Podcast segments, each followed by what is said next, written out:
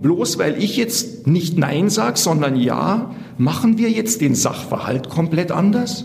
Ja, und so wäre es gewesen. Seit 13 Jahren sitzt Benedikt Todd bereits hinter Gittern. Seit Mitte 2006 ist er in Haft. Seit 2008 und nach 93 Verhandlungstagen zu lebenslanger Haft verurteilt. Mit besonderer Schwere der Schuld. Doch tatsächlich könnte er längst ein freier Mann sein. Hätte er nicht gesagt, ich bin unschuldig, sondern ja, ich habe getötet. Ich habe zunächst auch gar nicht verstanden, was da gesprochen wird, weil ich nicht wusste oder ich konnte mir nicht vorstellen, wie perfide das ist. Wenn es heißt, wir machen jetzt keinen Zweihälfer, wir machen einen Zwei-Zwölfer, also die Mordanklage fallen lassen und einen Totschlag im minderschweren Fall produzieren. Und dann machen wir ein bisschen Affekt mit rein. Dann sage ich, hört's mal zu, ist das jetzt plötzlich eine andere Tat? Schaut euch doch mal den Tatort an, bitte. Das ist ein Schlachtfeld. Bitte das ist, bitte das ist bundesdeutsches Strafrecht oder bayerisches Strafrecht real existierend. So wie man es braucht. Na, wie würdet ihr euch entscheiden? Im Parkhausmord hätte es auf jeden Fall geheißen, dass der inzwischen 44-Jährige wieder auf freiem Fuß wäre und niemals für 13 plus X Jahre im Gefängnis sitzen würde. Also so konkret Zahlen standen nicht im Raum, aber im Ergebnis hätte das bedeutet, ich äh, wäre wohl mit weniger wie zehn Jahren Strafe rausgegangen und dann das, was halt üblich ist mit zwei Drittel oder irgendwie sowas, keine Ahnung. Äh, ich weiß es nicht genau, weil ich habe mich damit nicht beschäftigt, wäre ich nach sechs oder sieben Jahren vielleicht freigekommen. Ja, also ich wäre jetzt, also ich, ich sitze jetzt schon doppelt so lang wie das, was ich damals hätte ab gesessen. Also wäre ich auf diesen Vorschlag eingegangen, aber das ähm, äh, ist bis zum heutigen Tag hm, überhaupt nicht in Frage gekommen. Und auch sein Anwalt Peter Witting erinnert sich. Ich habe das damals äh, dann mit Benze auch diskutiert. Ich habe ihm gesagt, wir hätten diesen Weg offensichtlich. Und äh, er hat es einfach äh, im Bausch und Bogen zurückgewiesen und gesagt, kommt für mich gar nicht in Frage. Ich war nicht der Täter, also werde ich mich darauf auch nicht einlassen. Doch genau deshalb sitzt er immer noch.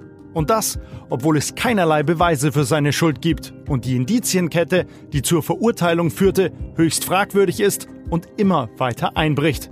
Und nach diesem vierten Teil werdet ihr wohl noch mehr ins Grübeln kommen. Gong 96.3 Mordsgeschichten. Die größten Fälle der Münchner Kriminalgeschichte. Hoffnung ist für mich, also grenzt mindestens an Selbstbetrug. Was soll ich da noch sagen? Schwieriger Fall. Das war einer der längsten Indizienprozesse in der Münchner Justiz- und Kriminalgeschichte. Benze hätte den Grund, in den vier Wänden, in denen er ist, zu resignieren, er tut es nicht, ähm, dann dürfen wir es erst recht nicht.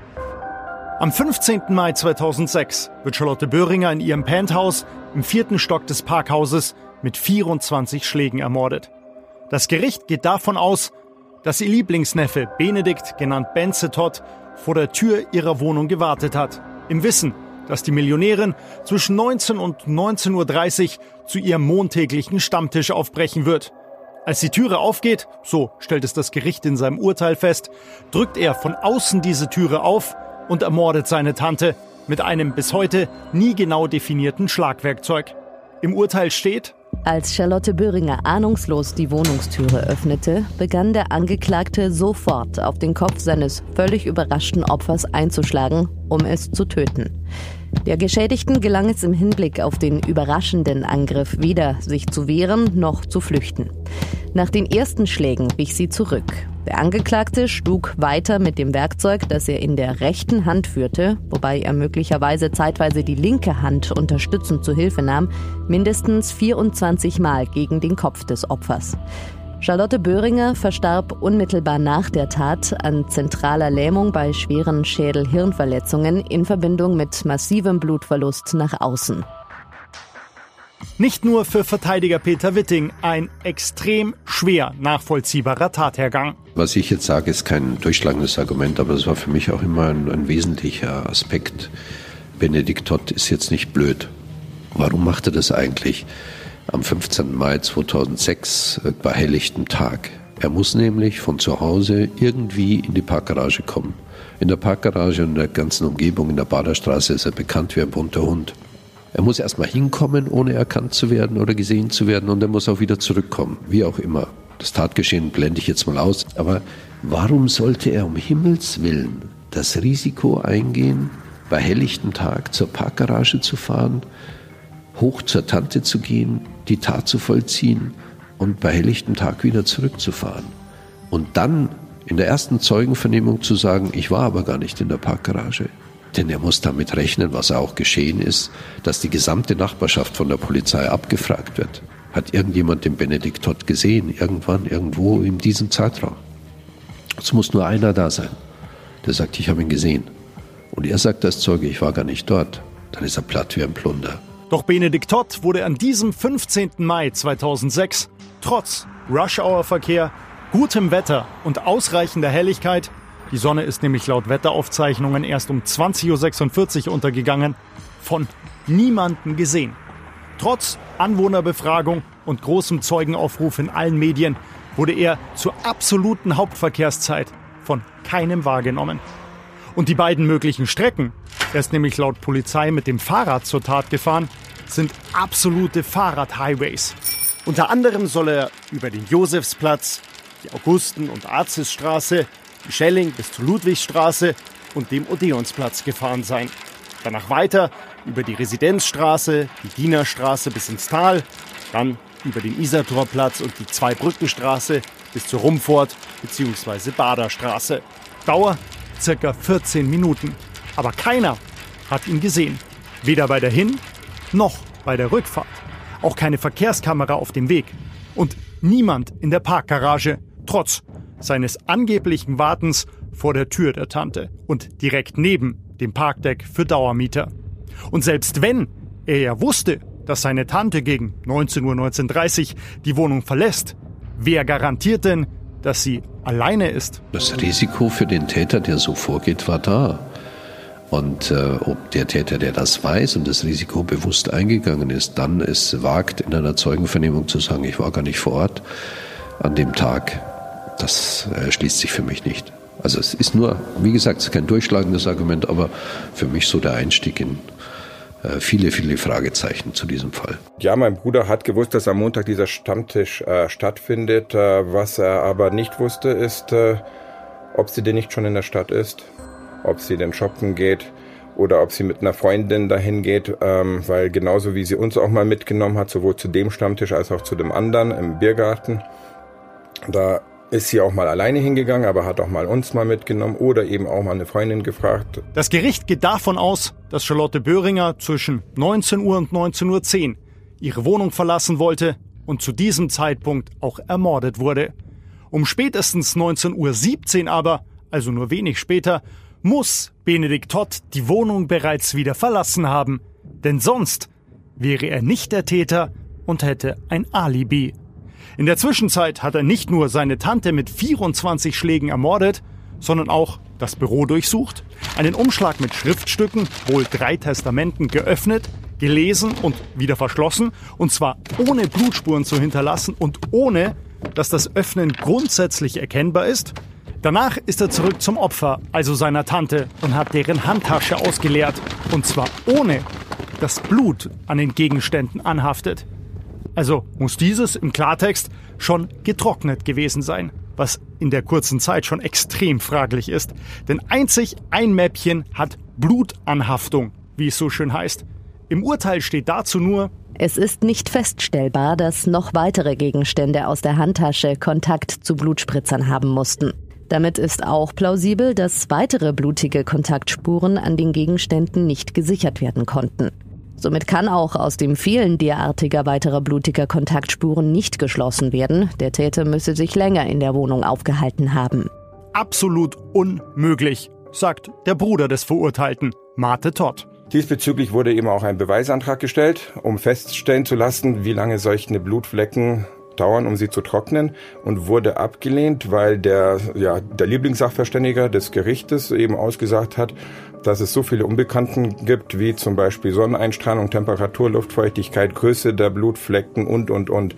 Und das ist alles eine Falschaussage, weil wir wussten sehr wohl, fast bis aufs Zehntelgrad genau, wie warm es war, welche Luftfeuchtigkeit geherrscht hat, welche Sonneneinstrahlung und da es auch Fotos gab, wussten wir auch, ob ein Blutfleck jetzt vier oder fünf Millimeter dick ist. Aber es wurde eben nicht behandelt. Tatsächlich ein extrem wichtiger Punkt. Denn das Gericht geht in seinem Urteil davon aus, dass für das gesamte Geschehen in der Wohnung sieben Minuten ausreichend wären. Denn nur in diesem Zeitraum könnte der Täter, Benedikt Todd, die Tasche auch entleeren. Würde es länger dauern, wäre er eben nicht der Täter. Doch auch hier hat das Gericht eine Antwort. Im Urteil steht ein Standardtropfen Blut, das heißt ein Tropfen mit 0,05 Millilitern Blut bei einem Fall aus 60 Zentimetern Höhe auf helle Kacheln bei einer kontrollierten Raum- und Bodentemperatur von 19,6 bis 19,8 Grad vertrocknet nach 60 bis 75 Minuten komplett, sodass ein Verwischen durch Kontakt mit Gegenständen nicht mehr möglich ist. Bitte merken, nach 60 bis 75 Minuten wäre ein kleiner Tropfen komplett vertrocknet. Sieben bis maximal 17 Minuten hätte Benedikt Todd aber nur Zeit gehabt. Weiter im Text und zur merkwürdigen Begründung, warum er trotzdem der Täter ist. Die hierfür erforderliche beweissichere Rekonstruktion sei im konkreten Fall nicht durchführbar, da ein zum Ursprungsereignis identisches Nachstellen aus mehreren Gründen nicht möglich sei. Bekannt sei nämlich nur der Endzustand, also die statische Lage der Gegenstände bei der Auffindung der Leiche. Folglich kann aus dem Umstand der fehlenden Blutkontaktspuren bei diesen Gegenständen auch nicht darauf geschlossen werden, zwischen Entstehen der Blutspritzer und dem zu Boden fallen der Gegenstände sei eine gewisse Zeit vergangen, was die Täterschaft des Angeklagten ausschließe. Heißt, Benedikt Todd hätte trotz der kurzen Zeit vielleicht ja auch alle Gegenstände einzeln aus der Tasche nehmen können, um sie entsprechend zu drapieren. Apropos kurze Zeit. Benedikt Todd soll zudem noch Geldscheine entwendet haben, natürlich wieder ohne eine Spur an der Börse der Tante hinterlassen zu haben. Danach muss er mindestens die schmutzige Kleidung ausgezogen und gewechselt haben, genauso wie das Gesicht abgewischt. Schließlich gab es meterhohe Blutspritzer an der Wand. Der Täter muss also Blut an der Kleidung und eigentlich auch im Gesicht gehabt haben. Außer natürlich, er hat bereits im Komplettschutzanzug und für jeden sichtbar vor der Tür und mitten in der Parkgarage gewartet. Ein bisschen viele Wenns und Abers, Variablen und Unbekannte. Vor allen Dingen auch deshalb, weil er um 19.34 Uhr bereits wieder zu Hause in der Georgenstraße war. Wir erinnern uns, circa eine Viertelstunde Fahrt, dazu noch drei, vier Minuten, um von der Parkgarage zum Rad zu kommen. Und das alles ohne gesehen zu werden. Nicht nur für seinen Bruder Mate Todd, der die Parkgarage wie seine Westentasche kennt, absolut unrealistisch. Was in diesem Prozess äh, festgestellt wurde, ist einzig, dass es mein Bruder nicht gewesen sein konnte. Der Hauptgrund hierbei das extremst kurze Zeitfenster. Zusammenfassend steht dazu über den Tattag des Täters Benedikt Todd Folgendes im Urteil. Er sei wegen seiner Erkältung den gesamten Montag zu Hause geblieben. Er habe die Wohnung lediglich in der Früh verlassen, um nach der Post zu sehen. Gegen 15.30 Uhr sei seine Verlobte von der Arbeit gekommen. Er und seine Verlobte seien am Abend auf die Geburtstagsfeier einer Freundin eingeladen gewesen. Er habe jedoch für seine Person abgesagt, weil es ihm gesundheitlich nicht so gut gegangen sei und sich nach seinem Kenntnisstand dort nur Frauen getroffen hätten.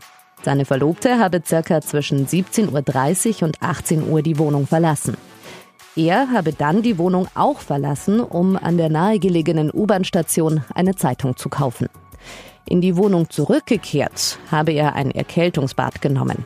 Während des Badens habe um 19.02 Uhr das Festnetztelefon geklingelt. Er habe nach Verlassen der Wanne erkennen können, dass die Mutter seiner Verlobten angerufen habe. Er habe daraufhin um kurz nach halb acht zurückgerufen. Es wurde sicher auf ihn versteift. Und äh, Da ging es ja eben darum, wann hat er das letzte Telefonat bei sich in Schwabing geführt, wann das erste, also wann hat er ein Alibi und wann hat er keins. Und dann in dieses Zeitfenster hat man eben die ganze Tat reinkonstruiert. Demnach ist Benedikt Todd erwiesenermaßen um kurz nach halb acht wieder zu Hause, hat aber für die Zeit davor natürlich kein Alibi, weil er ja, wenn, alleine in der Wohnung war und ein Erkältungsbad genommen hat. Oder eben nicht. Die Polizei hat übrigens nie überprüft, ob Benze in der Badewanne gewesen ist, weil ich bin mir sicher, dass sowohl der Wasserverbrauch als auch Seifen- bzw.